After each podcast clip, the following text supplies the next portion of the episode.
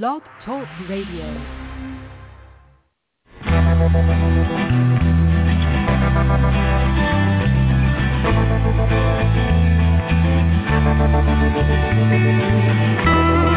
Stroll through the pictures, what I've left behind. Here once again.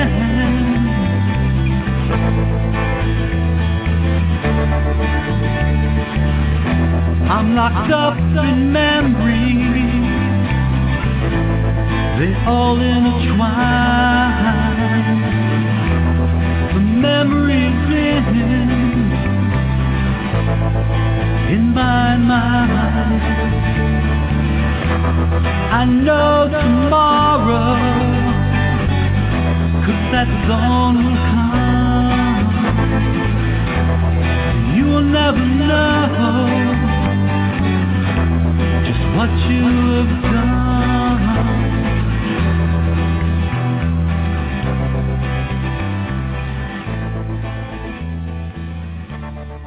Good evening, everybody, and welcome to SCAN, Stop Child Abuse Now, show number 3084. And SCAN is a production of NAASCA, the National Association of Adult Survivors of Child Abuse. Before we begin the show, I'd like to read the NAASCA mission statement. We have a single purpose at NAASCA to address issues related to childhood abuse and trauma, including sexual assault, violent or physical abuse, emotional traumas, and neglect. And we do so with only two goals.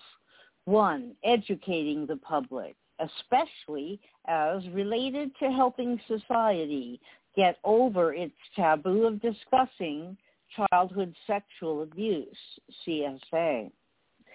Excuse me. Presenting facts showing child abuse to be a pandemic worldwide problem that affects everyone.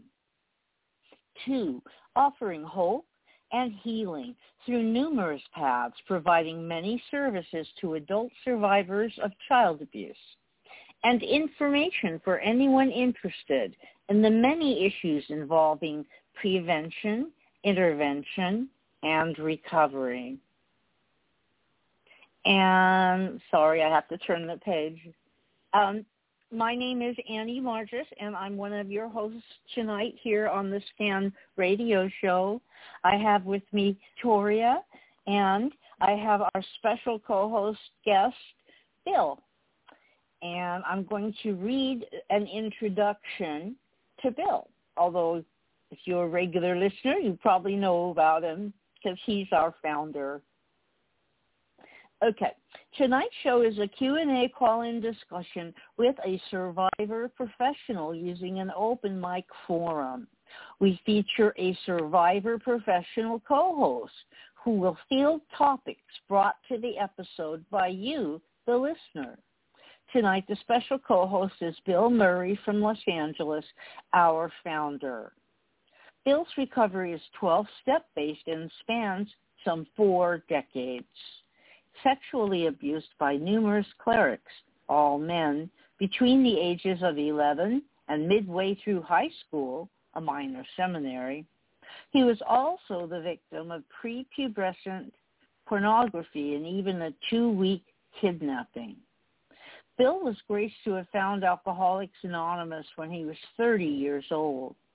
The program not only helped him get clean and sober, but also gave him a place to give up his secrets and the tools by which he's recovered.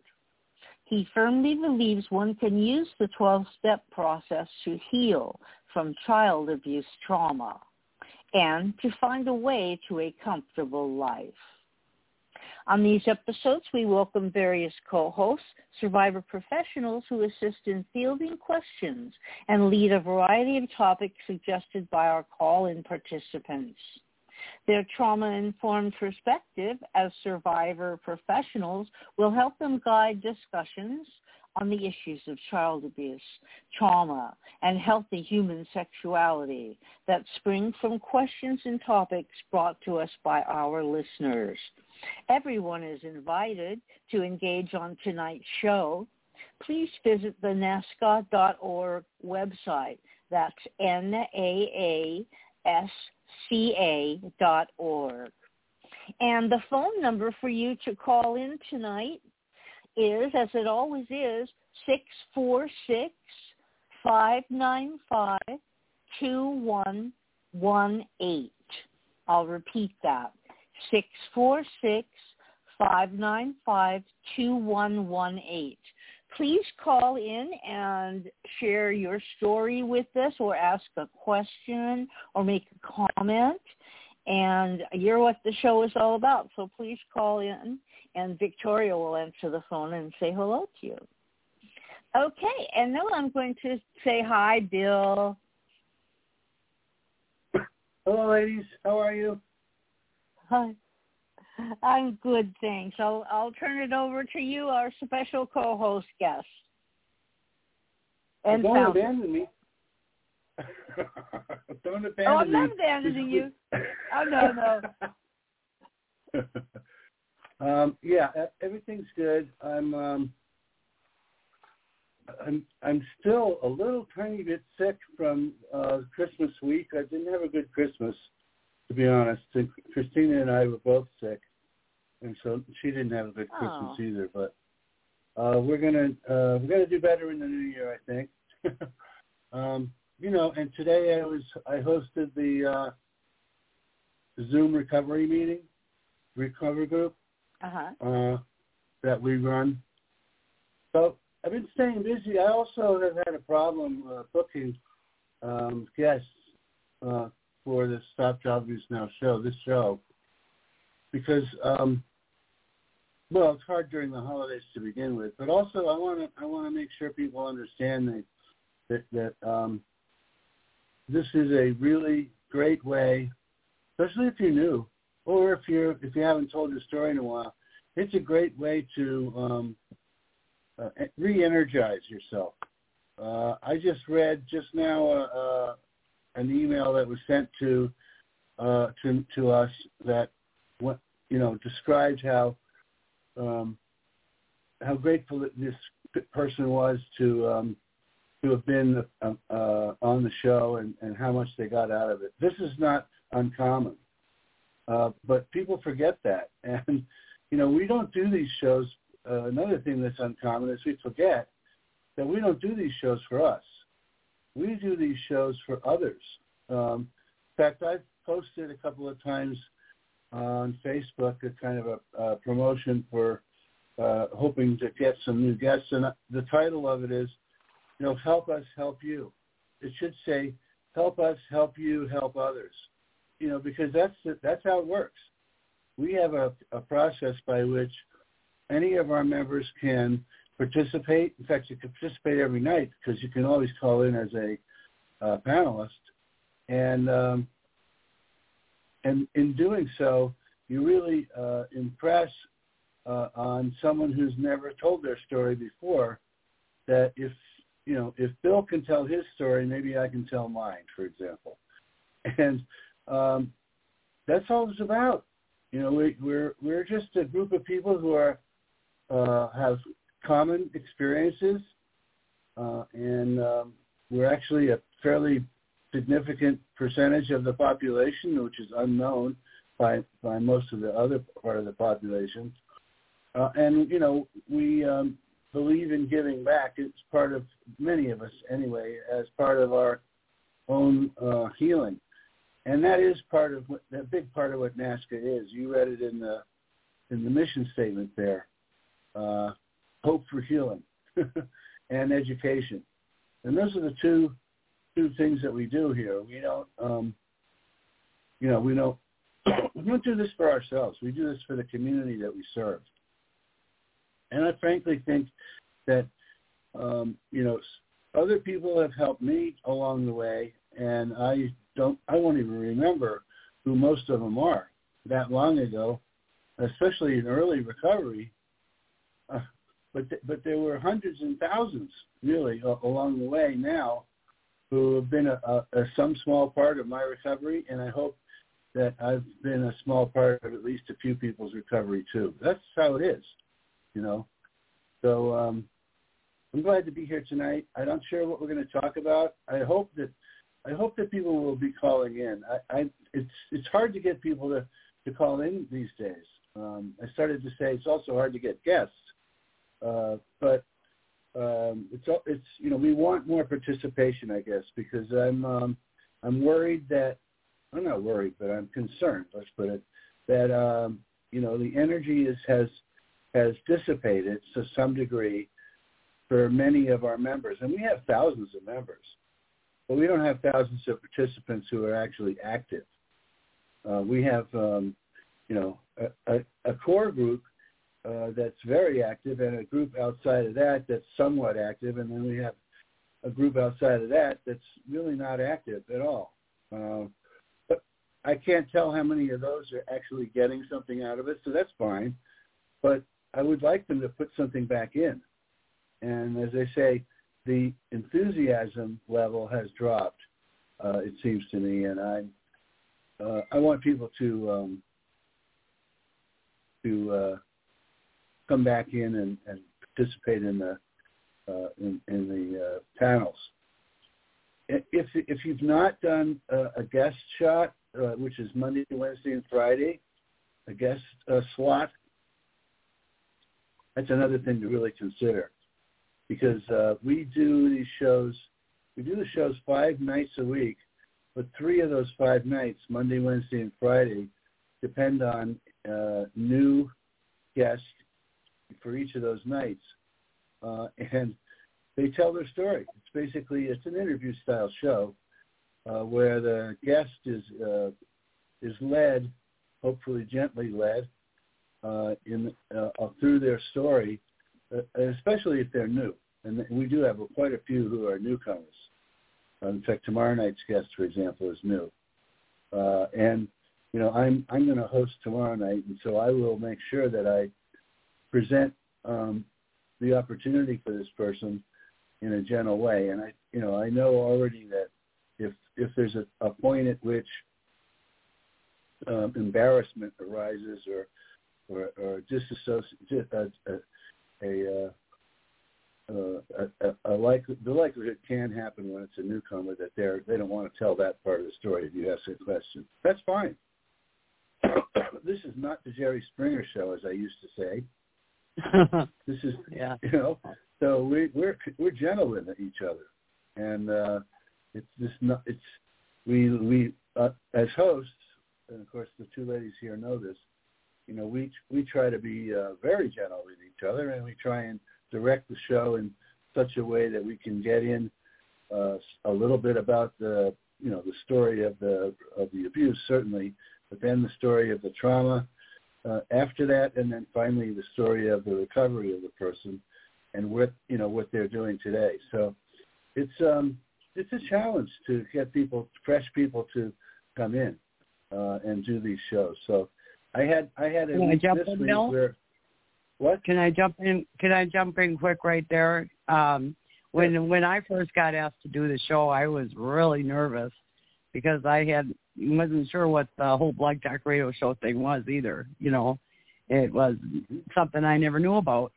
and uh, I was really nervous. But um, yeah, coming on, I felt uh, very comfortable, and uh, um, you know, it it it goes pretty quickly. You'd be amazed, and uh, yeah, everybody was very very nice, and uh, it it turned out to be very well. It turned out to be very well for me because um, it took away a lot of the shame that I was feeling just by speaking out my words and saying it out loud what happened. Um, and again, like Bill said, you only need to share what you feel comfortable with. Um, if somebody asks a question and you don't you don't want to answer, it, you don't have to. You know, it's it's uh, you're you're in control, and uh, that's something a lot of us never had. So I like, you know, um, yeah, definitely not the Jerry Springer show, but not, but also not just um, badgered with questions or anything. Um, you get to share what you want, and I've been on several shows, well, probably more than that, but um, yeah, it every time I've been on, it it goes a little bit deeper and uh, you know what happened, and for a lot of people, they they uh, they have big gaps in their in their life where they don't remember anything. And uh, we even had a guest on last night who um, was saying that she didn't remember years between seven and twelve. You know, and sometimes I think um, because that's the way I was too. I had big gaps in my story, but the thing is, is that you know you don't have to do it perfectly, and that's how our memories come back sometimes in in pieces, and you know you share what you can, and uh, there's no expectation of do anything perfect. We're all just um, you know, we're all just people and, and we don't have to do it perfectly. So I wanted to throw that in. I, I don't think anybody ever does it perfectly, and we keep learning, No. and we keep if other things c- come along. But you know, Mm-hmm. our um, our stories don't. I, I I agree with what you said, and I want to emphasize it. Our stories don't have to be complete. You know, before we uh, uh, before we um, tell our story. In fact, it's in telling our story uh, that the um, that the that the person uh, kind of starts to learn about themselves. It's a, it's amazing for some people. It's like a light bulb moment, and for others, it, it's not necessarily a light bulb moment. But what it, I think, for al- almost all of us, it is a lifting of a burden, whether it's a complete burden or not. There's a lifting of a burden, and it's a good experience for most. That you, at the end of it, you know, wish it was a little longer. Even I, I've heard that many times. You know, when we Yeah. have um, guests who originally said 90 minutes, I can't talk for 90 minutes. Well, first of all, you don't talk for 90 minutes because you have hosts and co-hosts and and panelists and so forth, and you. Hopefully, the hosts. Well, I know that they are because they're trained here. Our hosts are great, and they know how to lead the show and the person um, through uh, enough information so that they can tell the basic story in the 90 minutes. And they're they're almost always surprised when you tell them that, uh, well, we got 10 minutes left. They can't believe it, you know, because it goes yeah, so quickly. yeah, it goes quick. I also I also want to mention too that if uh, any of our listeners um, know of anybody who is a survivor or a professional um, that that might might know somebody that would come on the show or give us suggestions as well. Any of the hosts or or Bill of people that we might be able to have on um, that can help add to our list of uh, contact people that that we could contact. Uh, you don't have to do all that. We can contact them and uh, give them the information and and up the shows with them. and we're um, we're looking for that. I mean, we we want new people too, but we also I also tell you this is not a one-time thing. If you choose to tell your story, um, you are going to be invited to come back, uh, perhaps in a few months or a year or so, to to to um, catch us up with wherever you are today. And a lot of people, there's a significant growth that happens, um, you know, after they tell their story. So you'll come back and you'll continue your story or you'll update us or whatever it is. Uh, and, you know, we're, we're really grateful for that. So, yeah.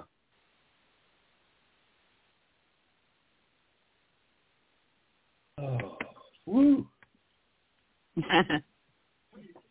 so you're you're not Uh, Well, fully up to has the you're not fully up to the wedding. I'm sorry. Go ahead. Hon.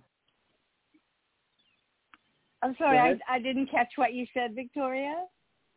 No, no. I was just asking Bill's help, but go ahead. You had a question.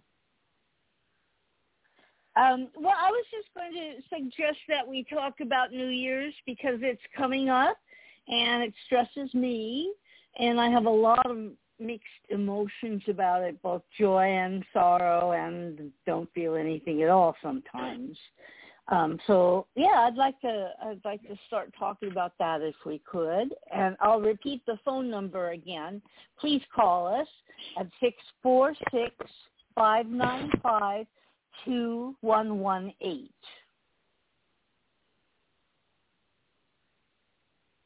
Yeah, that's a, that's All a right. really Well, good. talk to us. Talk to us about your Yeah. anticipation, and we'll That's right. and we'll start that way, Annie.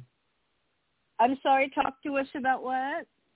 About your anticipation for this holiday coming up and how it scares you or or you don't like it or whatever it is, and we'll get started that way. Okay. I'm not. I'm pretty comfortable with it. To be Okay. honest, at this point. Well, let's see. It's for me. It's always a time of measuring. You know, getting the tax stuff together and measuring how the year went, and looking at my writing and how much I got done, and you know, just different areas of my life. Just evaluating it. And for most of my life, I felt sure in my own mind. The way I looked at myself, I didn't feel like I was living up to my expectations. And um I don't feel that way now, but I still have the memory of that end of the year feeling of dread and kind of hopelessness that I used to have. It's a memory. Now I don't dread it. I look forward to another good year and um and I have made resolutions to uh, make it an even better year. And and this Uh-huh. year I did pretty okay on my resolutions. Not great though, but I tried. trying that's that's the most important part um and i was wondering um if you could just talk a little bit about because it's a, it's a big leap from going to you know um hey i really didn't do anything and i'm get being down on yourself to to you know accepting that um you know we have our limits things come up and and like you said i did the best i can and to tell you the truth that's no Mhm. more we can do no more than our best you know, and we need to give ourselves a pat on the back. So, how did you get from that that dread to um to to feeling good about yourself about how the year is ending in the future and looking forward? You know, it it took years. It took years of recovery. Yeah. I spent I spent many years um, in peer-to-peer groups, 12-step peer-to-peer groups where people talked about the child abuse they endured and their solutions to feeling better about themselves. And and um, so I learned I learned to share my story and I learned to see that other people suffered too. I wasn't the only one in the universe it happened to. And Right. it, so that's what I always tell people. That's probably my my number one healing modality was sitting face to face in groups of other child abuse survivors. I recommend that. Yeah, that's really Yeah. good. Yeah, I used to Yeah. hate the end of the year because I would look back and, you know, um the things that kind of came to mind were all the downfalls. You know, all the, you know, all the things I didn't accomplish that I really thought I would, and uh um but I realized that I I hadn't set realistic goals. You know, I mean, when things change in my life, or you know, I hit a wall or try to climb over one or get around it or under it or whatever it was, you know, um, I, I now I look back in in uh, go, wow, I made it through this and I made it through that, which I never thought I would. You know, I have a um, a thing called a God box, and when I struggle with something, I put it in there and give it up to my higher power. And uh, um, at the end of the year, I like to look through that and uh, look at the things that I thought that I would never get through. You know, and go, hey, that was a huge problem that I thought I would never get through, and I and I got through it. You know, and just the fact that every one of us is still here um, is a miracle in itself. You know, I mean, for many of us, just getting up in the morning, or for- me, I should talk about me. Just getting up in the morning was like I had to start going, gold star, you got out of bed, you know, because I would sleep two to three weeks at a time and I could not get out of bed. Mhm. I could not shower. I could not do anything. I had to force myself to eat, which I still struggle with. You know, I mean, these things don't, these behaviors and these patterns and stuff don't just disappear. We make little teeny steps towards our goals, and sometimes I'd feel, you know, I'd make three steps forward and two steps back, or four steps forward and one step back, and you know but the thing is is I'm i keep going forward you know every morning i wake up and set an intent for the day and I do my best to accomplish it, and I'm not as hard on myself as I used to be. You know, and and so looking forward to resolutions and stuff. I try not to put a whole lot of weight on doing that because a lot tends to just set myself up for disaster by by planning to do something that um that I haven't been able to do in the past. You know, so if I can just make little little or smaller goals throughout the year, to me that that seems to work best. That's my yeah. experience. You know, don't we um, don't we self sabotage an awful lot of time because we ask too much of ourselves? I do, Yeah. or I used to. Yeah. Yeah. And I guess I still I still do, but um, you know, uh, for example, when I was had a business and I um, prepared, you know, for the day, I would write a list of things that I wanted to have done by the end of the day on a big legal pad, for example. you know, every time I did something, I'd put a check mark in front of it or whatever, and I'd look at that thing at the end of the day, and there'd be a few check marks, but there'd be so much that wasn't checked off. And I used Right. to just go, "Oh my God! Well, look at how much I have to do starting tomorrow." You know, it would.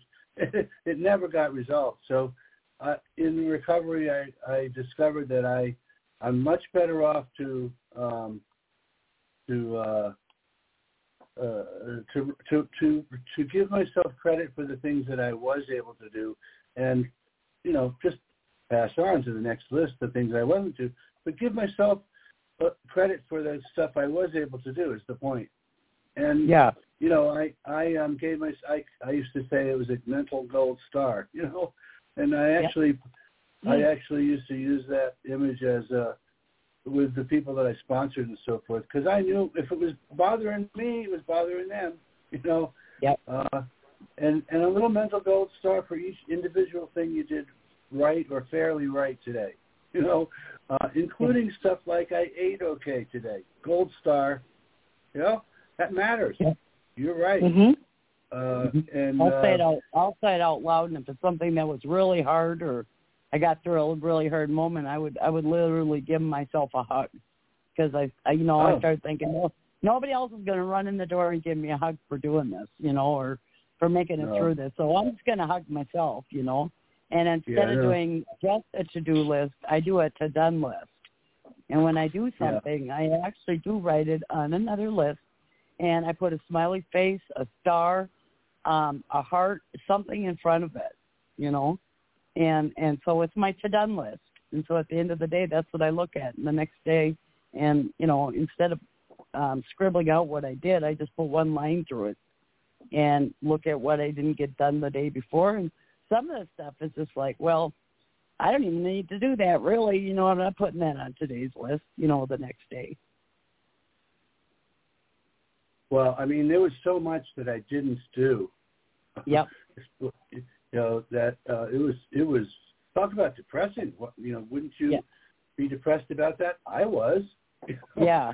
Oh, I was terribly depressed. And then I I had failure. I had lists of I had lists for lists to find the lists for lists. Yeah. So it was like I couldn't keep Right. nothing straight, you know, and prioritizing. I went to day Right. treatment and they gave us this piece of paper that said, write down the most important things, you know, that you need to get done tomorrow and it had ten you know, ten big spaces. And so we all got done writing our list and, and whoever was leading it, whatever, came around and looked at what people writing down and she goes, um, you have 20 things to do. I said, well, there was extra space in between.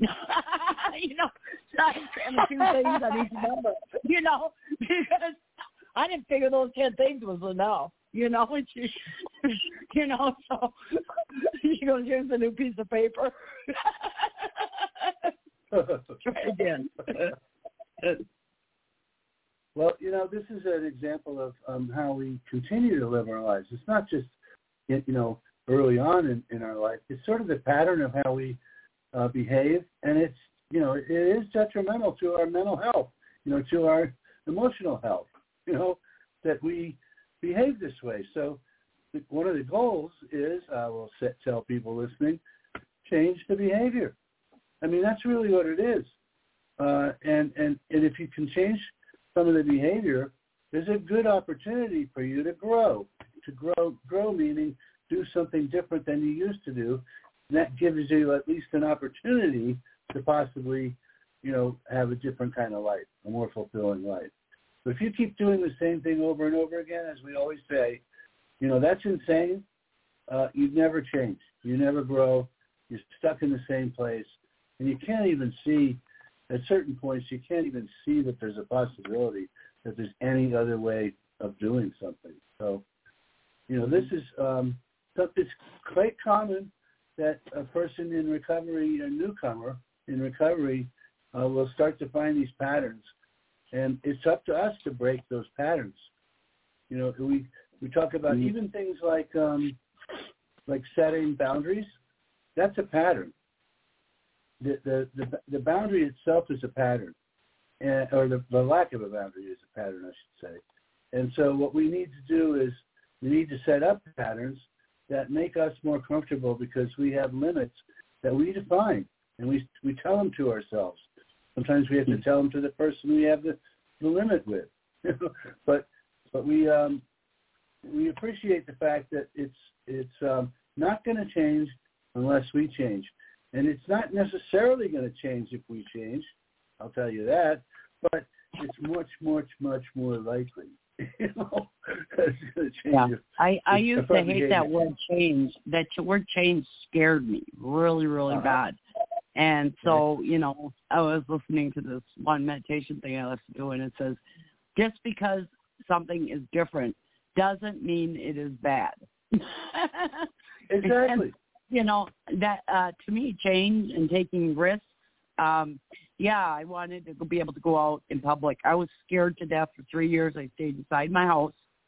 When I escaped from my biological father, I stayed in my house. My grandparents brought in everything I needed and took out my garbage, and I would not leave my yeah. house.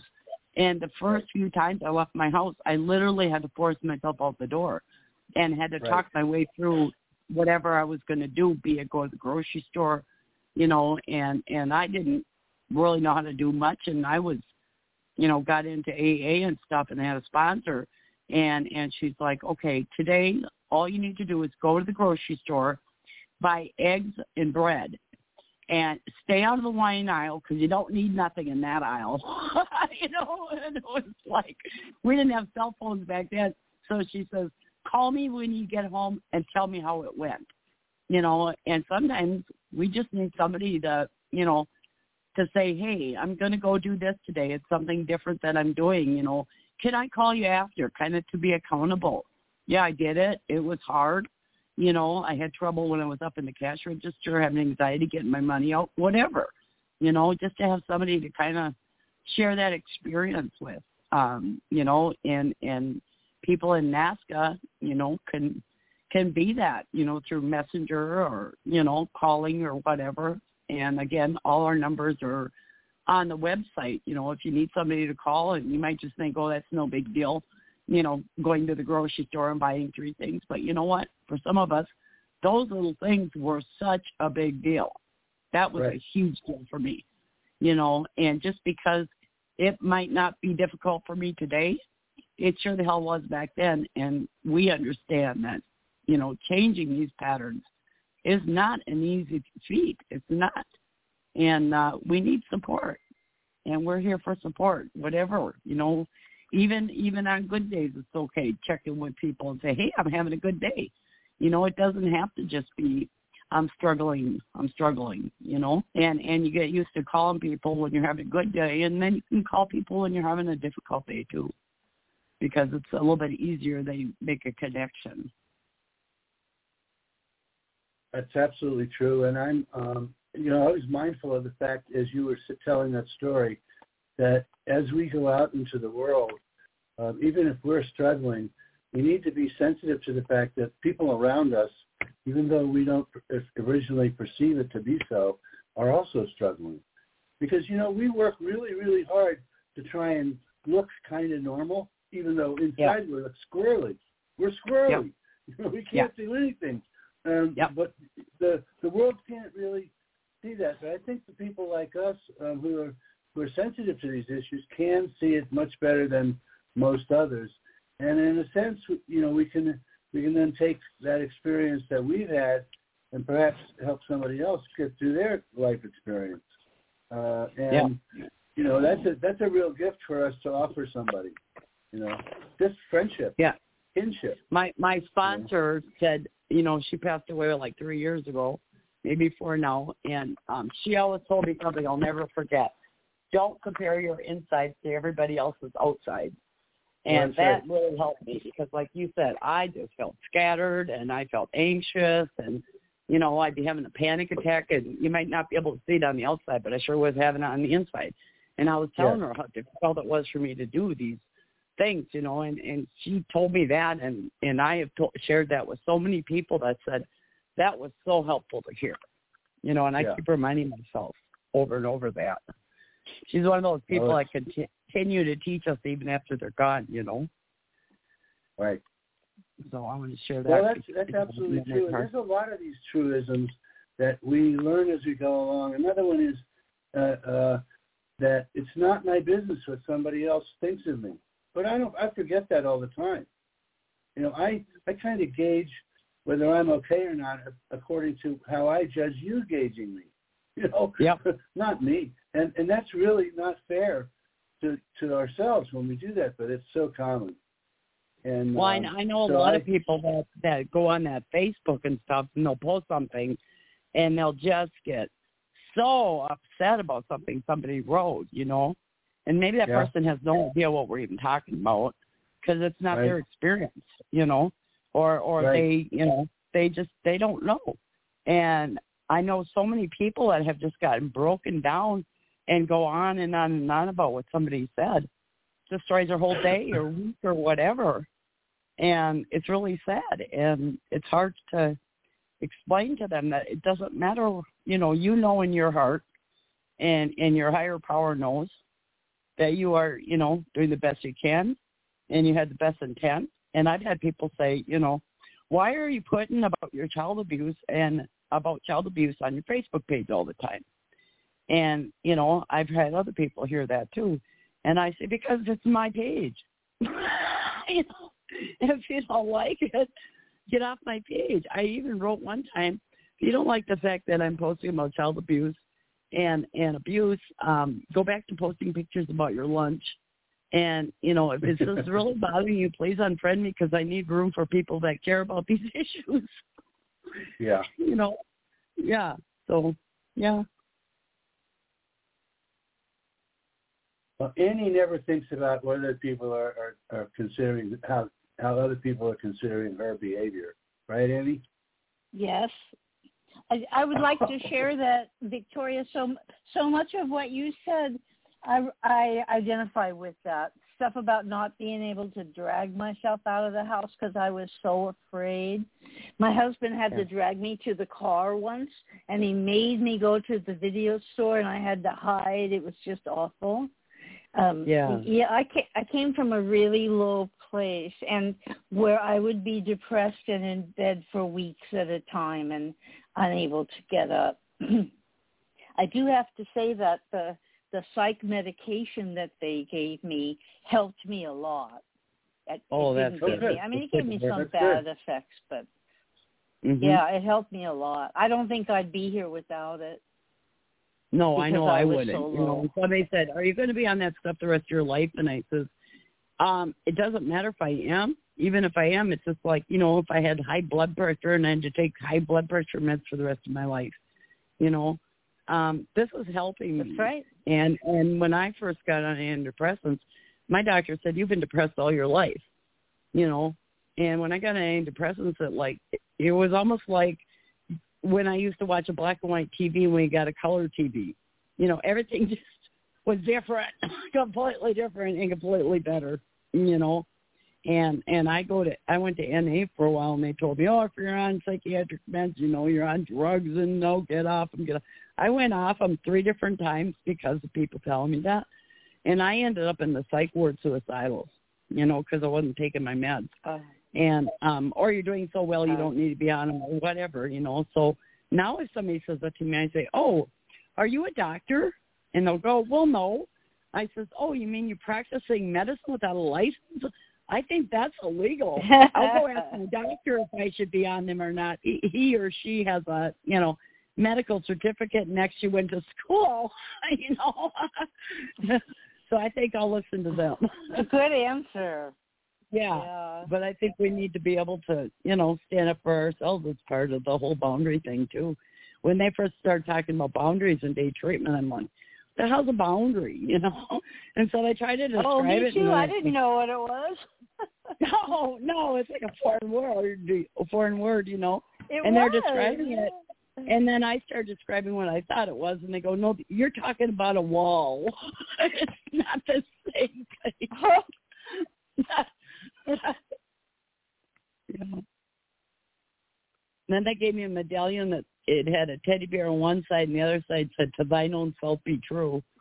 And I kept going back to them every time I went to the meeting at the day treatment that we had classes, you know, there. And I'd go back and I'd say, they'd come to my turn and they'd say, well, how are you doing today? I said, I'm still trying to figure out what the hell to thine own self be true means. Anybody got feedback? You know, because I didn't have a clue what that meant. You know, because I'd never been true to myself. It was always, you know, how can I take care of somebody else? How can I make somebody else happy? How can I make somebody else's life better? You know, it, I think we're really good at helping other people, but when it comes to helping ourselves, um, or at least for me, helping myself, I didn't feel I had any value or worth or deserved, you know, to get help or to get myself help or to be good to myself, you know. But but I knew how to be good to other people. So it's really hard, you know, and and sometimes uh I'll even write down what the problem is and then I'll say think to myself, now what if you know, think of one of my friends. What if one of my friends came to me and this was going on in their life? What would I tell them? And and the answers are amazing. How Mhm. nice we are to others. And and then it's like, okay, now how do I apply that to my life? You know, and it, it's a whole process of of rethinking. You know. Mhm. All right. Well, let's let's ask again for somebody to try and call in because I mean I even see, for example, Carol is typing today, you know. Uh, but why don't you come in and say that stuff if you know? But I, not not necessarily her, but uh, you know. Let me give out the phone number again. It's six four six five nine five two one one eight, and it's the same phone number every night. My suggestion is you write it down beside your computer or whatever, or you put it in your phone and uh, that's the guest call-in number. So that's that's a great way to participate and feel like you're giving back. Uh, if you if you're looking for a way to do that, um, it's just a matter of hanging out with people who are on the show and you know asking a question or making a comment every now and then. It's so simple, uh, but it means so much. It means a lot to the people that are on the show as much as it will to you. It'll mean something to both both sides. Um, and it, it'll make sure that Annie doesn't feel so alone as a host, right, Annie?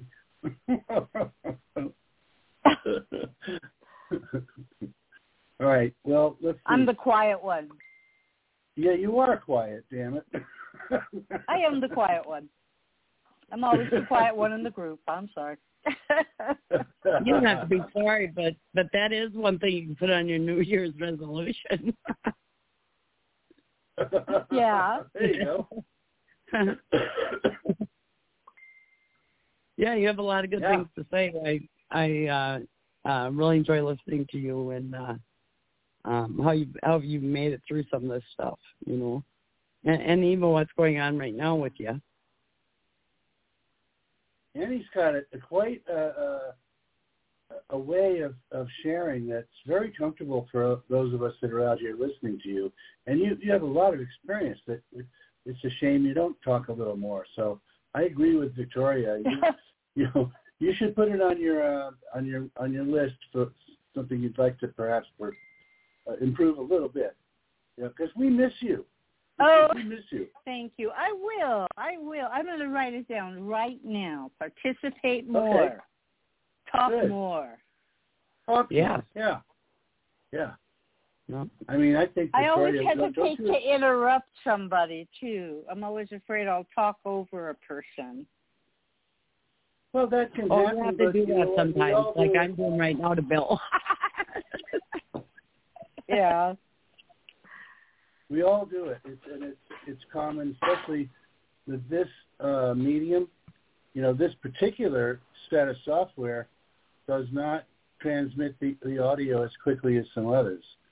Uh, it's certainly not lightning speed, you know.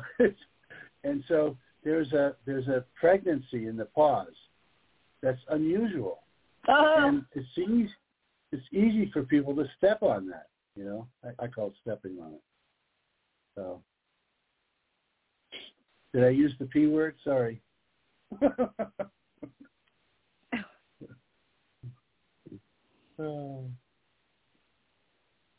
Maybe that's one thing we could Well, do I too is, a- is leave a little more room for pause. You know? yeah. Yes. Yes.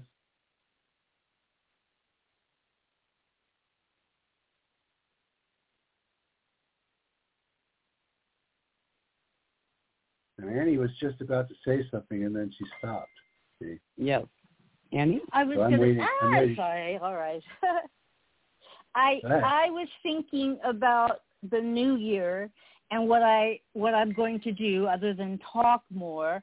I'm going to try to add a music to every day because right now I am not singing or playing an instrument every day and I want to be. I want to be doing that.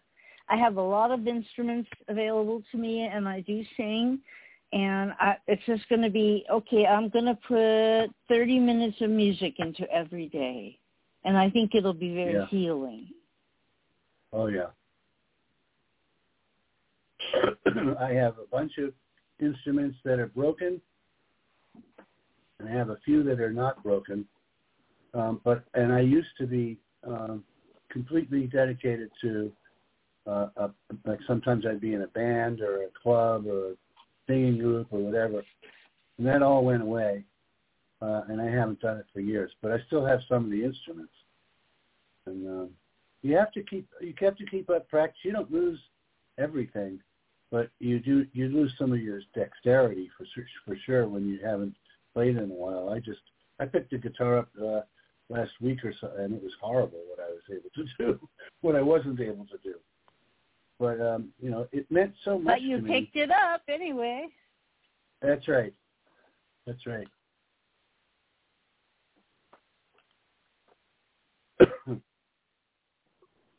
I like to sing, but because I'm older, my voice is very crackly, and I don't think I should really sing publicly because of that.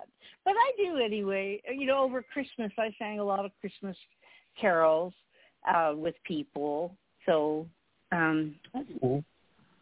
I used to sing in a choir. That was really great because it would cover up, the choir would cover up my little crackles. That when you don't have a choir to cover that up, and Oh, I but I'm sing still around my house singing. all That's the the time. important thing. I sing around my house all the time. It makes me happy. It makes me happy, and you know, like when I was, my daughter was little. She was really little. We, I used to sing like one one little uh, sentence, and then she'd try to sing another sentence that rhymed with it, and we'd make up a little song and dance around the kitchen, and you know, I mean, and then I got to a certain point where she goes, "Mother, you can't hold a tune," or "Why are you singing?" You know, and I just thought I would think back to when she didn't really care that you know I couldn't hold a tune. So I tell my kids every year when I call them up on their birthday, I go, "Well, it's time for mom to torture you again. I'm gonna sing happy birthday to you." You know, I just don't even care because it makes me happy.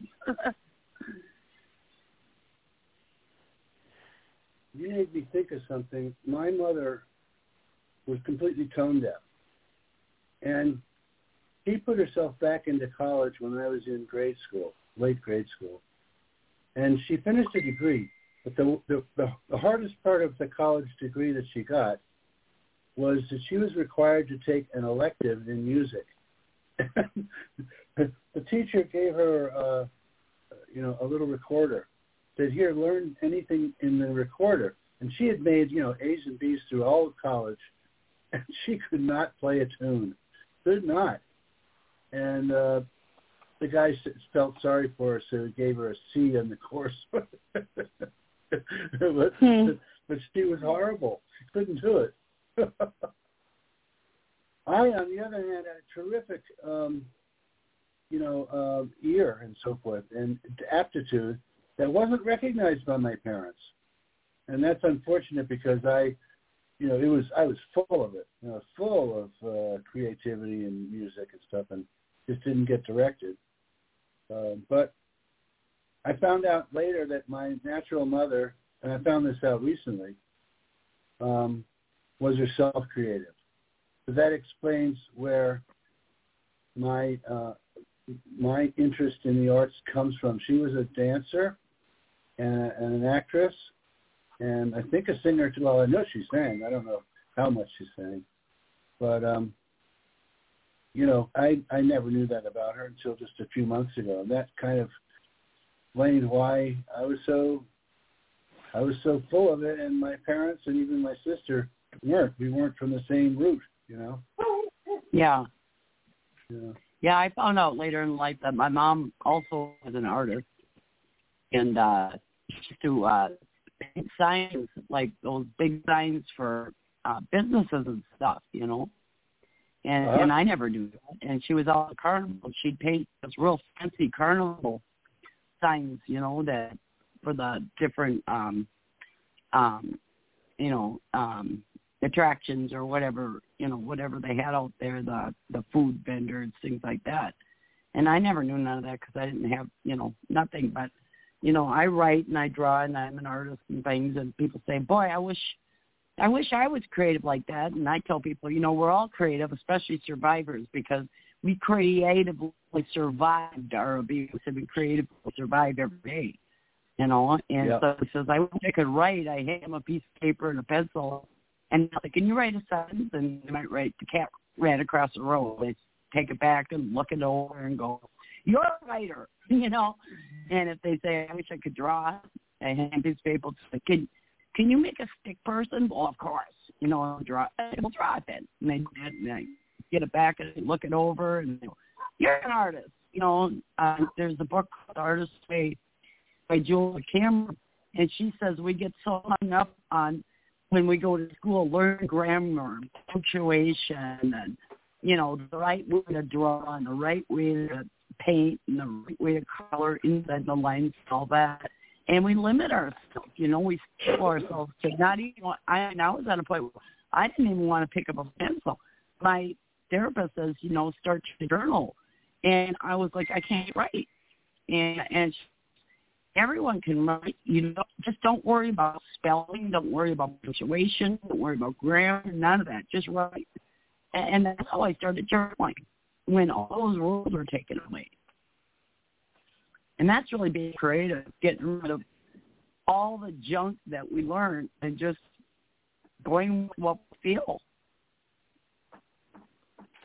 Yeah. Because we all are creative. Everybody in the world is creative. Again, going back to setting goals. You know, if you if you want to learn how to draw a person with eyes in the right place, you know, which I could care less about, then you can get a book. You know, uh, I taught myself how to do a lot of crafts. I learned how to do uh, macrame and and I just learned how to do paint pour. You know, it's just dumping paint on and wiggling around the canvas. You know, it's like, oh, that looks easy. I'm going to try it. You know, but it's sitting down and doing it. You know, making an effort and uh, uh, realistic efforts. You know, not you know, I'm I'm gonna you know, I'm gonna build a castle by hand. You know, realistic goals.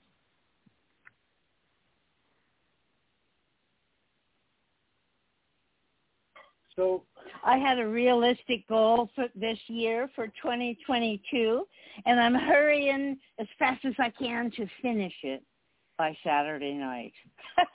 You want to share? You want to share? I will share. It's my new book. It's my new book, and I have 32 chapters in it, and I think it's just about done. Oh so my I'm goodness. very pleased about that. Yeah, That's good. yeah. And I made I made that you know that promise to myself last year, and I worked so hard all year on it. I really did. and uh, I I accomplished it. I'm kind of surprised.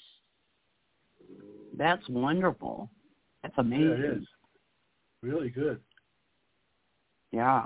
Thank you. And if you don't get it done by Saturday night, you know, there's there's always the next year to you know dot the i's across the t's Yeah. or whatever. you know. Yeah. Yeah, you know, there's- there'll, there's there'll still be stuff to do, time, but you know. Yeah. Aren't in Yeah. the universe that universe does not or God or whatever you want to say really has the time we're the ones that made up the calendar. You know. you know, we can we start for today and go, well, a year from today I'd like to do this. It doesn't have to be on the first.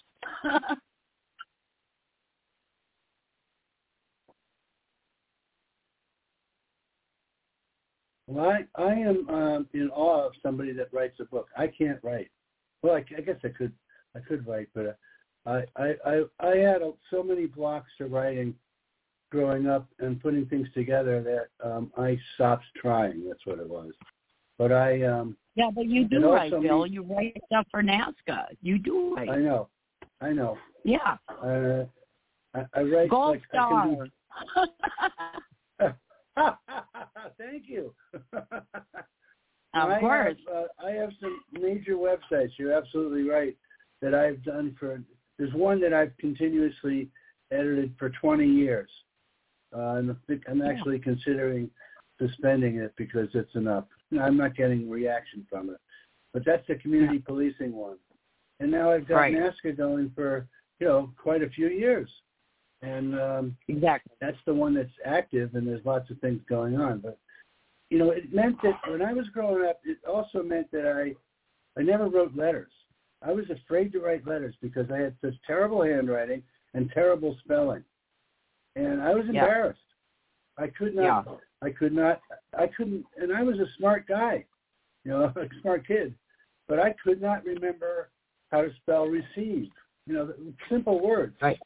is the Yeah. I first or is the E first? You know, and I couldn't tell the difference by looking at it, so I stopped. Yeah. I stopped trying, basically. Well, what's Um, right? What's nice now is grammar check. Except grammar check, you know, like I'll spell words, and my spelling is so far off that it can't even figure out what I'm trying to say. I wear I wear dentures, so sometimes I'm talking into my phone, and it can't understand me. I can't blow 'em in. And uh, um, I mean, there's a lot of tools now, but you know, you got to know how to use the tools. That's another thing, you know. My my kids, I gave me a phone, and it was a smartphone, which I tell them quit buying me the smart things. They make me feel stupid. So I got all my phone. I'm going on a trip. I got all my phone numbers written on a piece of paper. My daughter goes, I put them in your address book, mother. You don't need that paper. And I said, I don't even know how to get into that damn address book, you know.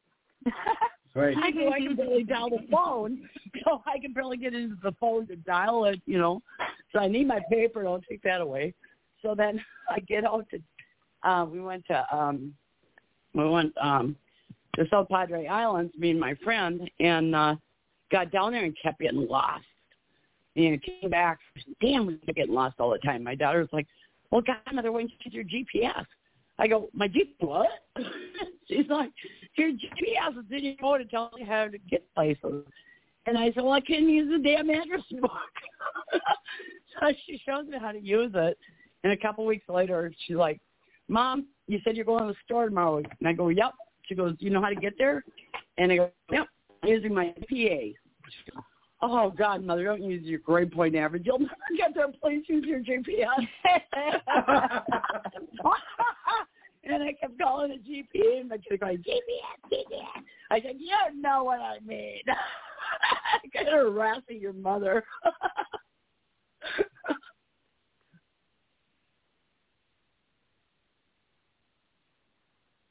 so then they give me a smart TV, and you know that's another whole nightmare. and they put all this other stuff on there, you know, these different I don't even know what they're called, but you know, like the Netflix and this and that and all that, and they put it on my TV, and they're like, "Oh, well, just use the second controller." I go, "I can barely use the first one." quit, quit giving me this smart stuff. Now they go, "Oh yeah, your computer can hook up to your TV, and you can, you know, this and that. And, oh my god. I just want my, you know, I just, I just want my phone that plugs into the wall as a rotary dial. You know, I don't even care if it's the party line. And and she's like, "What the hell's the party line?" and I said, "Well, you got to wait till the other person gets done talking because two people or three people have the same phone number." You know what?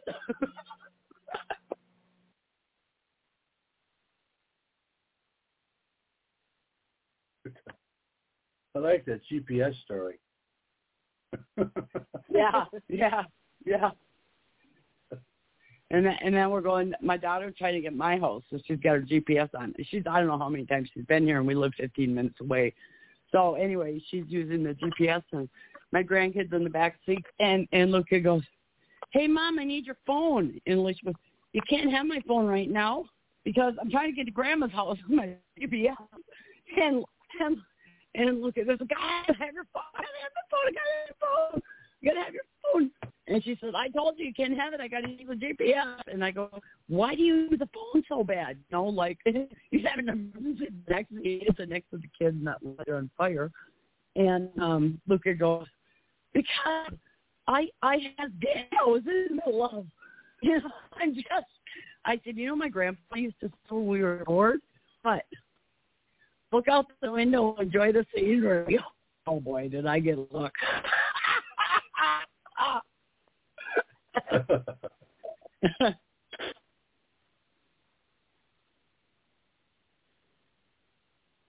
yeah, things are things are changing. Change is uh, scary, but it's actually a good thing.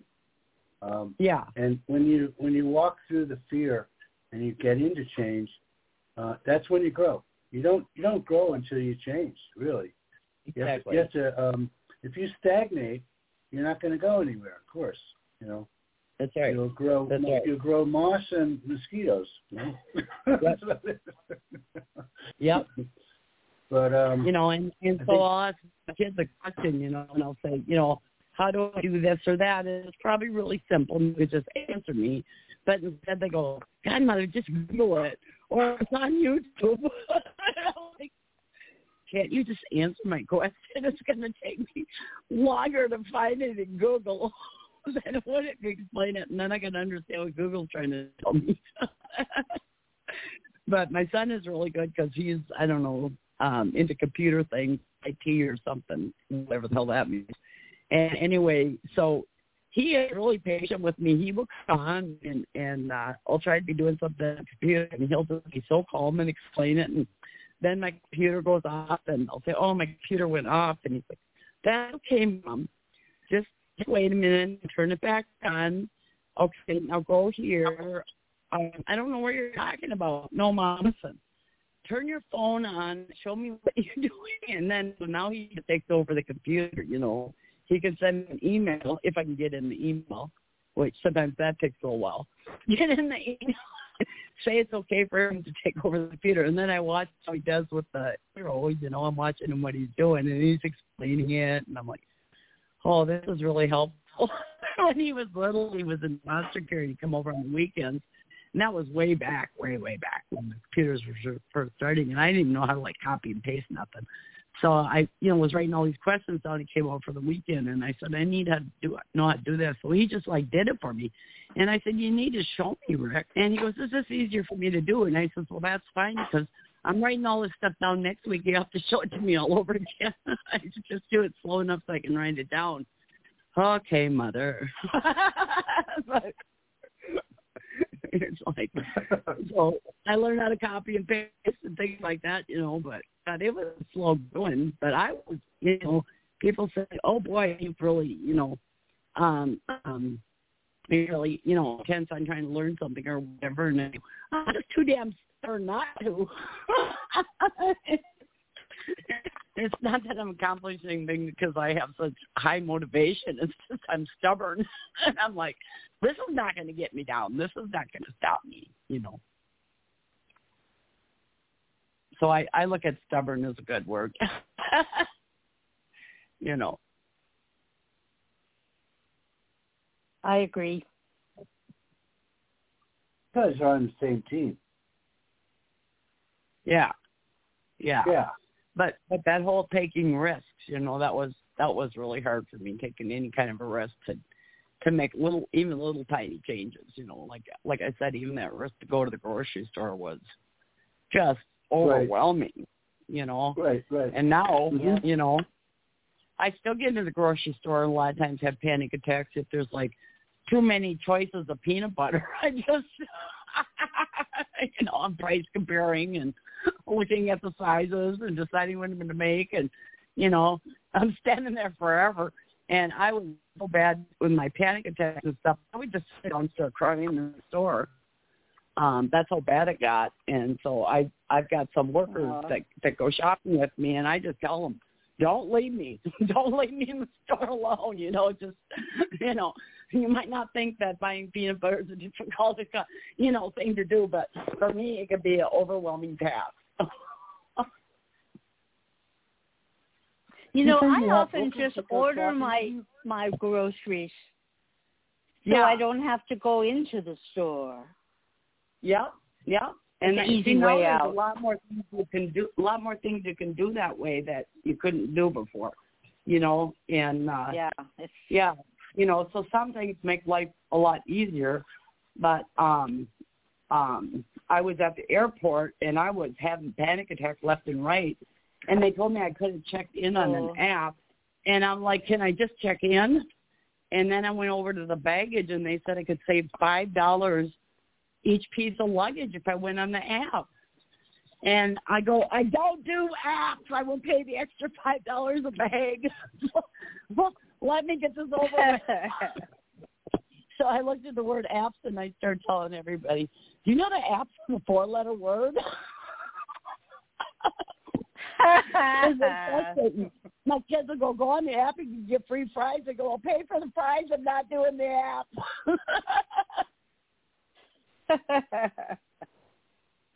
That's funny. Oh. Whew. I um I I get I have to take drugs all the time, right? You know, medications and and yeah. so forth for the various illnesses that I'm experiencing. But um it, it bothers me that I have to go to the drugstore so much so much at a time, so many times. And I got an offer from the drugstore uh, on my text, you know, my phone on it as a text that if I wanted to, I could get free delivery of my next uh, pickup. I mean, my yeah. next, um, and I couldn't believe it. So I went ahead and tried.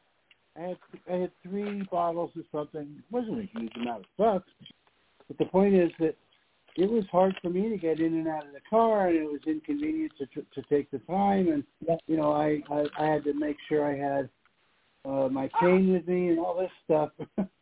mm-hmm. I instead I ordered the um the drugs and they were supposed to they they promised me they'd be there the next you know by the middle of the next day. They were there in like an hour, the same day.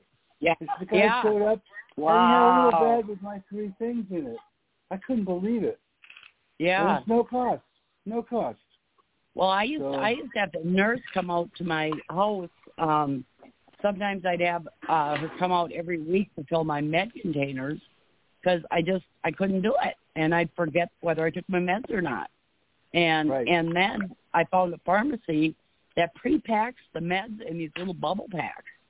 So and they're all by week and they're all by date, and you just punch out the time that you take the meds. So I was forgetting to take them at certain times. So hey, I got an alarm on my phone. You know, had to have my daughter show me how to use it, but I got an alarm on my phone, and it goes off and it says take your meds and eat lunch.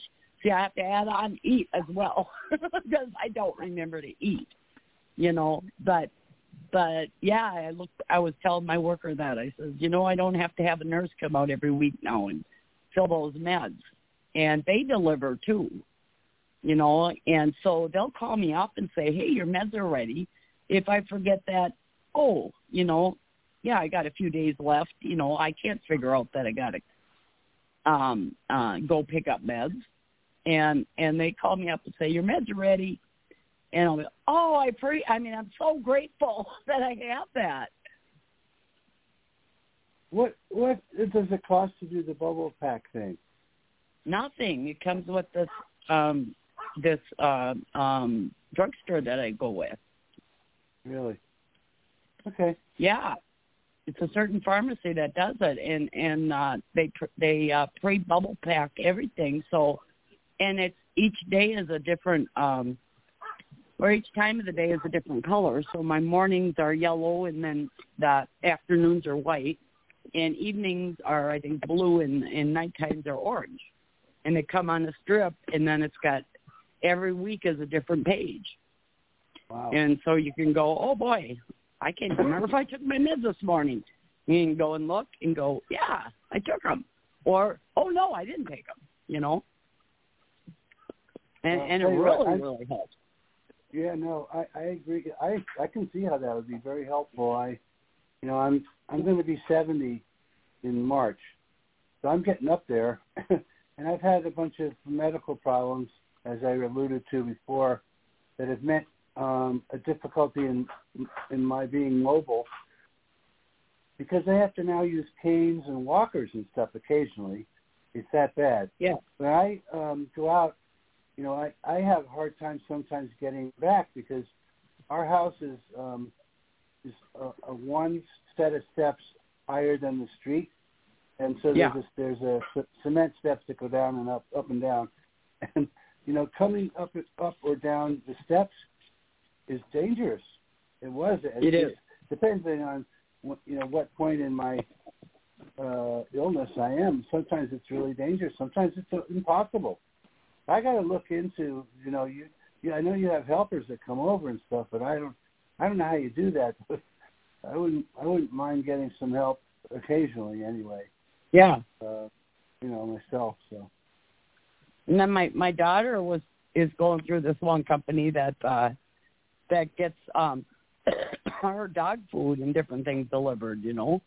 And I mean, I was toting big, you know, a lot of groceries with adding that dog those dog food cans.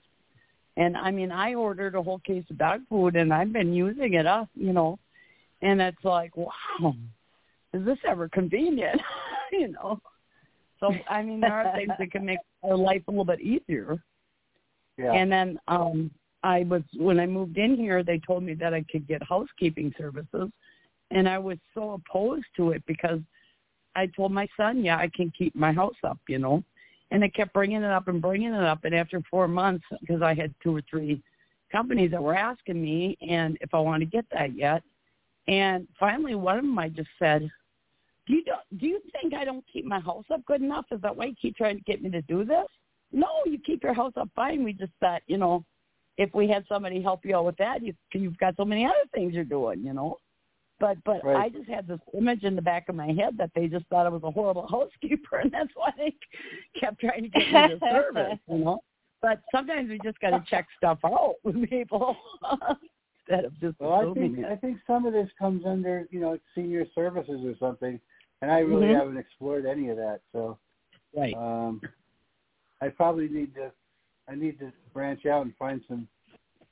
I don't know what it would Yeah. be, but I I could I could find it, I guess. Um, I do. Yeah, you're really resourceful for helping other people find resources. That's that's what somebody said to me. How come you don't have these resources? You're good at helping everybody else find resources. I'm like, yeah, I got lots of energy when I'm trying to work, you know, work on a project for somebody else. but yeah, it's just putting that time aside and saying, hey, I'm worth it to try to check into this, you know, and and put that time time aside because you're so busy with all that you do for NAASCA. But you got to keep going too. So I've been um, pretty good about keeping like doctor's appointments, and the hospital is uh, well, it's over where you were, uh, Victoria, three miles away, right? you were across Yeah. the street from it. That's my hospital. That's my doctor. So um, Right. you know, I I um, actually when this started, had I was having a problem uh, because I could park my car, but then the walk between the parking lot and the, whatever office I was going to in the hospital was killing me. Um, Yeah. And so I I started to. This is when Uber had just uh, kind of come into existence, and uh, I started to take Uber over to the hospital, and my goodness, how, how what a treat that was! Because they drop you off in front of the place. Yeah. And they bring you back and they drop you off in front of your house. it's amazing. Yeah. So Yeah. I don't do it now, but if I if I start to suffer again, uh, you know, uh, from my legs and option, so forth, yeah. I will. Yeah. Right. Uh huh. So Annie, how are you doing over there? I'm doing fine, thank you. I love Uber. I was without a car for a long time. Well, I had a car, just didn't go. And so I used Uber a lot. And it is, it's such a luxury. You don't have to, you know, walk to the bus stop and you don't have to walk when you get to your location and try and get all the way. I mean, door to door Mhm. help. It's just wonderful. And uh, Yeah, but and you know what? It restaurants has- bring me food. yeah, it has an app. Do you know that? Uber is an app. so what I've been doing is calling my daughter. Yes, it is an app. Saying saying I need an. Uber, Alicia. She goes, you know, you got an app on your phone, mom, and I remember I have a hard time with apps. She says, okay, tell me where you're at and where you're going, and I'll I'll order you the Uber. I say, okay, I'll pay you next week. and you order me an Uber. And orders me an Uber, and I'm just so grateful that. I have somebody I can call to use an app for me. you know, if I have my worker here, and I just found out that that if I'm going someplace that I know I'm going in advance, that I can order an Uber in advance. So I have a worker that comes over. So when she comes over, I started a new where I meet with a guy once a week for an hour, and I can stay after and do art. And anyway, um, to work on my my art, pro, you know, like projects and stuff. I just got into a gallery show. The first time I got in a gallery show, and it's supposed to start December 23rd, which had a blizzard, so I'm not sure if it did start on that day. But anyway, it goes um, till March 12th, and this guy is helping me, you know, make goals and stuff to get in these gallery shows and in these art shows and things, and work on projects because that's one thing that I want to that I've wanted to do for a long time. And I finally decided that every week I'm going to go go to this place, you know, but I got to take a Uber over to the mall because I don't drive, and take two buses to get over there, and then walk I don't know two blocks or something. And it's been like ten below, and feels like twenty below, which that don't make sense. Why is it not just twenty below? But that's another issue. but, but anyway, so I haven't been going the last few weeks. But um, but it's just nice to you know because I have a hard time uh, manipulating uh, bus buses and um I, I lost my license um first of all because I smashed up two cars and uh my kids made me promise I'd never drive again and I had this um company called Metro Mobility which takes people with disabilities like grocery stores and stuff. I have medical rights too, but this is a separate thing. And my worker got me unlimited rides on, but for some reason, because of COVID, they don't have enough drivers, so they're not coming to pick me up. So the thing is, with this Uber thing, if I know I'm going to go every Wednesday, I could set it up ahead of time. I thought you had, you know, like with a regular cab, I always thought you had to call the same day or something like that. So you can set up Uber ahead of time. And my worker knows how to do that app. She got it all set up on my phone. I just can't work it. And and so she can come over, you know. And this is all planning though, because I got to write down during the week what I want a worker to do when they get here. And I had I had several workers quit because they just wanted to come over and watch TV with me, and they came over and I had a list. you know, these are the things I need to get done today and uh, I need you to help me prioritize them. And and some of them, you know, just were like, whoa, you know, this is not what I usually do. Well, this is your job description. I had one worker that was falling asleep on me all the time.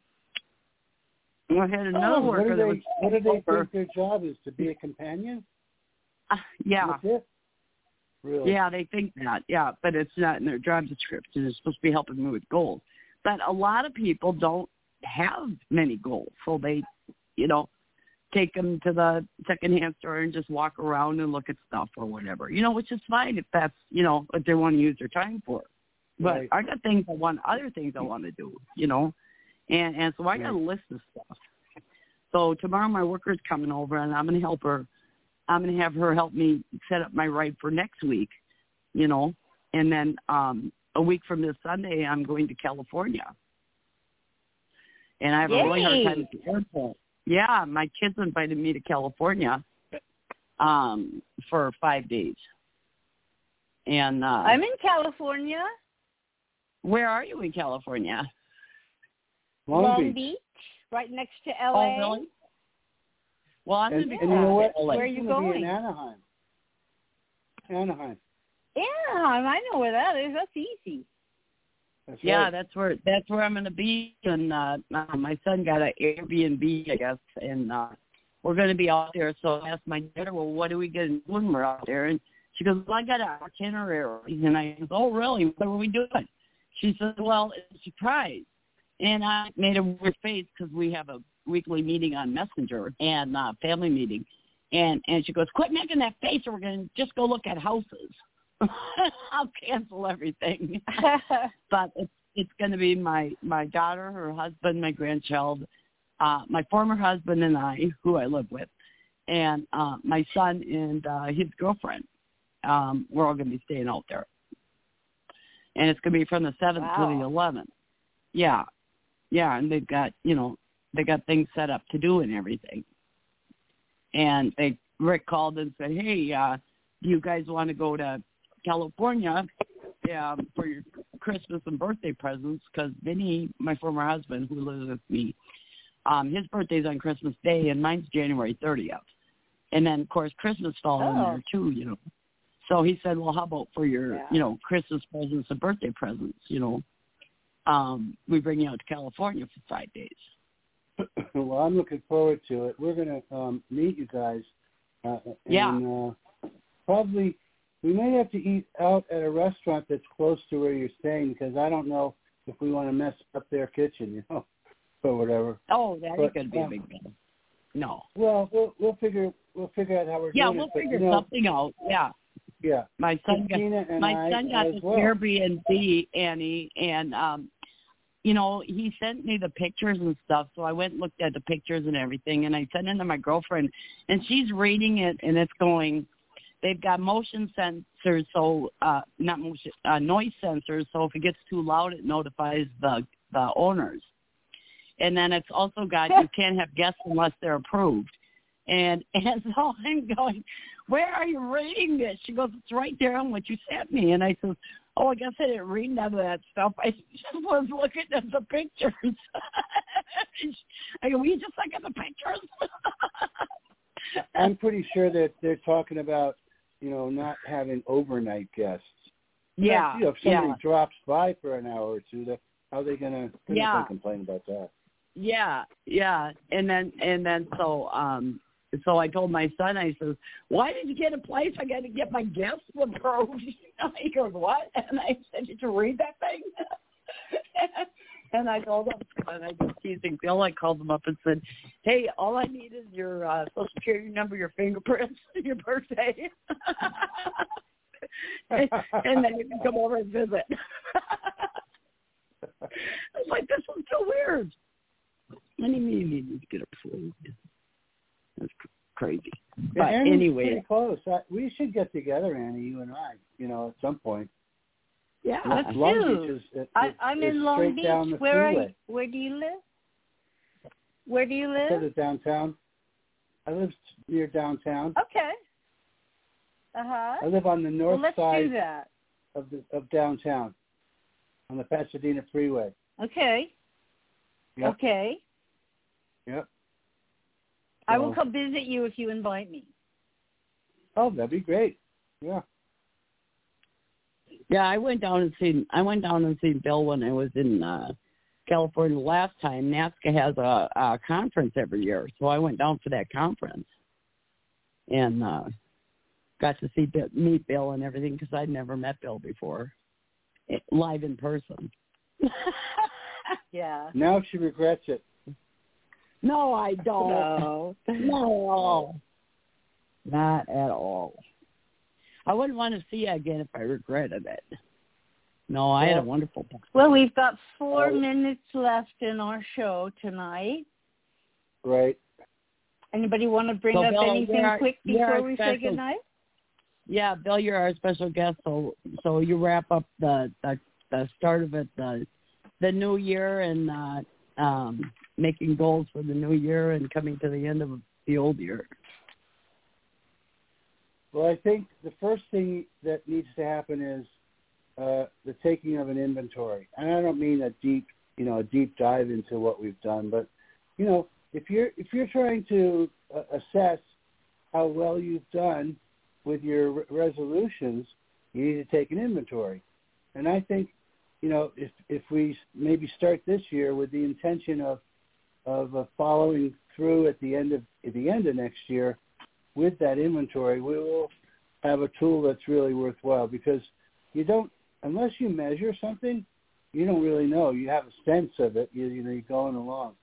But here's the thing: we we need to know what we're not doing well, and we need to not fear that. We need to, um, you know, uh, be easy on ourselves too, but um, but we want to accomplish some changes.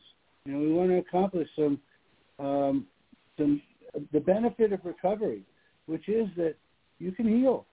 You know, you can heal not you don't heal all at once, and we know this, but you um, you can heal a great deal uh, through the process of you know doing everything uh, to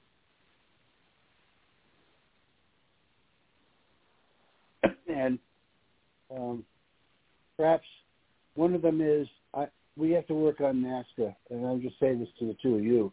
I'll say it to the audience too, but NAASCA needs um, kind of an invigoration of energy or something, uh, and um, we're we are the you know some of us are are the core group that I don't have any doubt will be with us for some time, and we get a lot out of it, and we have no problem telling people that. But then, you know, we have more work to do that we no longer have enough people to do it, and that's you know that means that we're going to drop some some services um, in order to you know keep the basic thing going, like the radio show, for example. So anyway, I I congratulate everybody for making it another year at NAASCA. Excuse me, and um, and I look forward to the next year. I look forward to being with you guys too. You know, and I thank you all for everything you do for the community that surrounds us now. You know, uh, we don't have to go looking for each other. We we got each other. You know, Mm-hmm. and and that's that's a big gift. Yeah, I've been reaching out to say. a lot more, a lot more people too, with with letting them know. And uh, my my uh, kind of new thing is um, reaching out to uh, parents who um, I've been um, investigating with with different parents I meet in the program and stuff about, you know, how to feel about you know um, the way that you let your kids know about safety and about you know body protection and that sort of things and and uh, they they're real confused about it. And you know, I tell them, hey, look on NAASCA, and they show me exactly how to get there and where to go. You know, and and a lot more survivors. Um, I have business cards now that I'm passing out, and make sure to point out. You know, you don't have to call me, but here here's the website. There's a lot of information on it. And even on Christmas, I met two people that that one was a teacher that's really interested in getting in touch with us, finding more about us and another was a survivor that I've known since 2010 when I got back to Minnesota from being homeless. And he said he never told anybody that he's a survivor of abuse. You know, and I've known him all this time in the program. And um and I think one thing is that, you know, he's a guy, you know, and I all I said on Christmas Day was Christmas is hard for survivors of, you know, child abuse. He said, Well, I'm a survivor of child abuse and you know what you mean, it's really hard and I've never told anybody I'm a survivor. Right. You know, I didn't want to mention he just told me, but you know, and I gave him the information for NAASCA and just send the information and about the radio show and just I just continuing, you know, like anything, just keep inviting people to come in and and uh, um, you know your excitement for the program or for the mission and everything is is gonna uh, other people are gonna see that. So if you are in NAASCA um, or you want to be, um, everyone's welcome, and uh, we we can all outreach, tell family members, and we can all tell other groups, other people about the family in NAASCA. All right. Well, thank you very much, both of you ladies. And Annie, I think it's time to play the music and get out of here. Yeah. Okay. Thank you, Thank everyone. you guys. Thank you, Annie. great Thank you, show. Bye. God, God bless. Now, Bye-bye